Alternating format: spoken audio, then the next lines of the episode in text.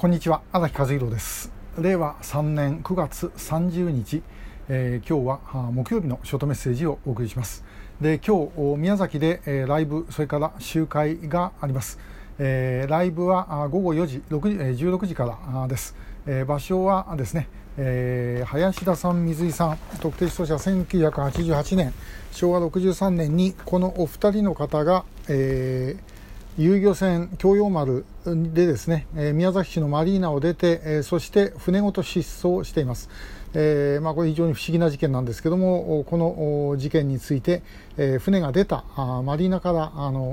お送りしますで、えー、こちらの水井さんの息子さん、えー、水井徹さんがあの現在特定失踪者家族会の幹事をされてますけども、えー、水井さんもご一緒です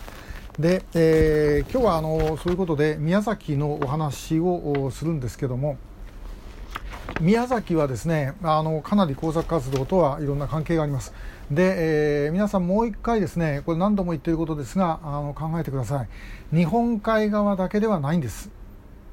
宮崎県なんて日本海側じゃないでしょ。太平洋側だししかも愛媛県との間に挟まれている場所です。えー、だからぐるっと回ってこないと入れないんですがあこの場所でさまざまな事件が起きました、えー、1980年昭和55年にはあの原忠明さんが大阪から騙されて、えー、この宮崎に連れてこられて、えー、青島から拉致をされています、えー、この場所明日、えー、ライブやります。で、まあ、それまたご覧いただきたいんですけども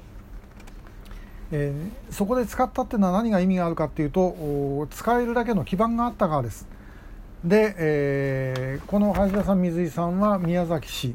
えー、そしてですねあのこの林田さん、水井さんの、えー、後同じ年のもうちょっと後なんですけども、このもうちょっと南野の南郷町というところでですねこの和田浩二さんがいなくなってます。和田浩二さんというのはあの北朝鮮での、まあ、似た人ということですけども目撃証言がある人、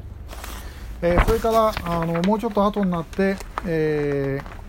1997年、平成9年、えー、ですが、あ、じゃないか、えっ、ー、と、平成7年か、95年に岩本美代子さんがあの失踪しています。これはあの現在宮崎市になっている佐渡原町です。えー、で、えー、この場所についてはあの録画して、えー、そしてそれ後であの現地了解ということで流す予定にしています。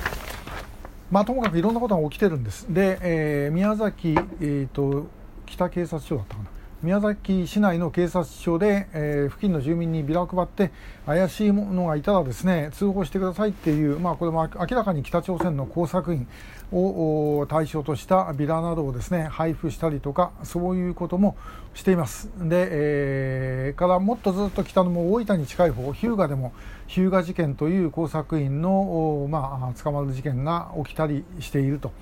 えー、いうことなんですね。で、工作船も目撃をされているとで、えー、さて皆さんあの人の身になって考えましょうって言います、えー、ここは一つ工作員の身になって考えてみてください。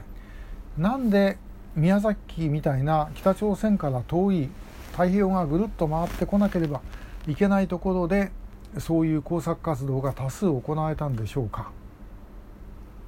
皆さんだったらどう考えます？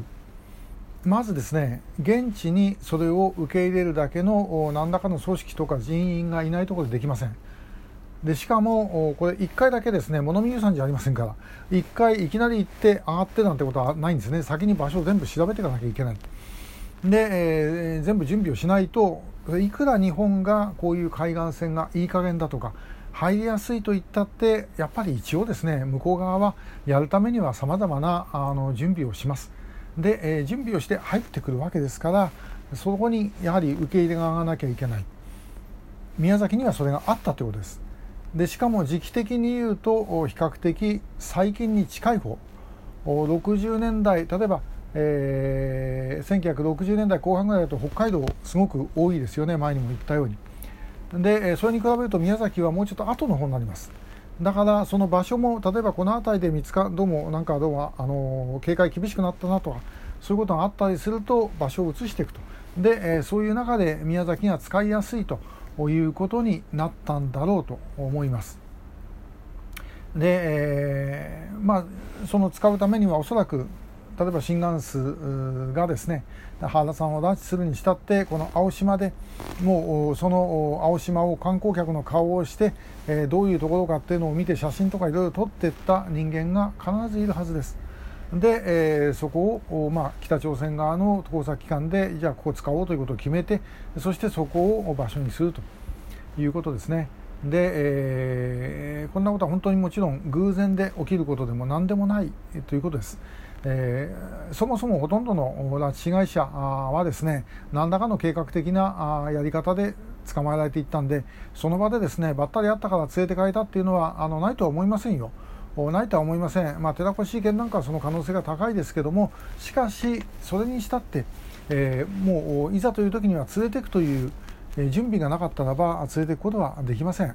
えー、ですからやはりですねあのそれはもうそういうものだというふうに思っていただきたいだから宮崎県はそういう拠点があった基盤があったということですで宮崎にその基盤があるんだったら他の太平洋側のどこに基盤があったって全然おかしくないですよね。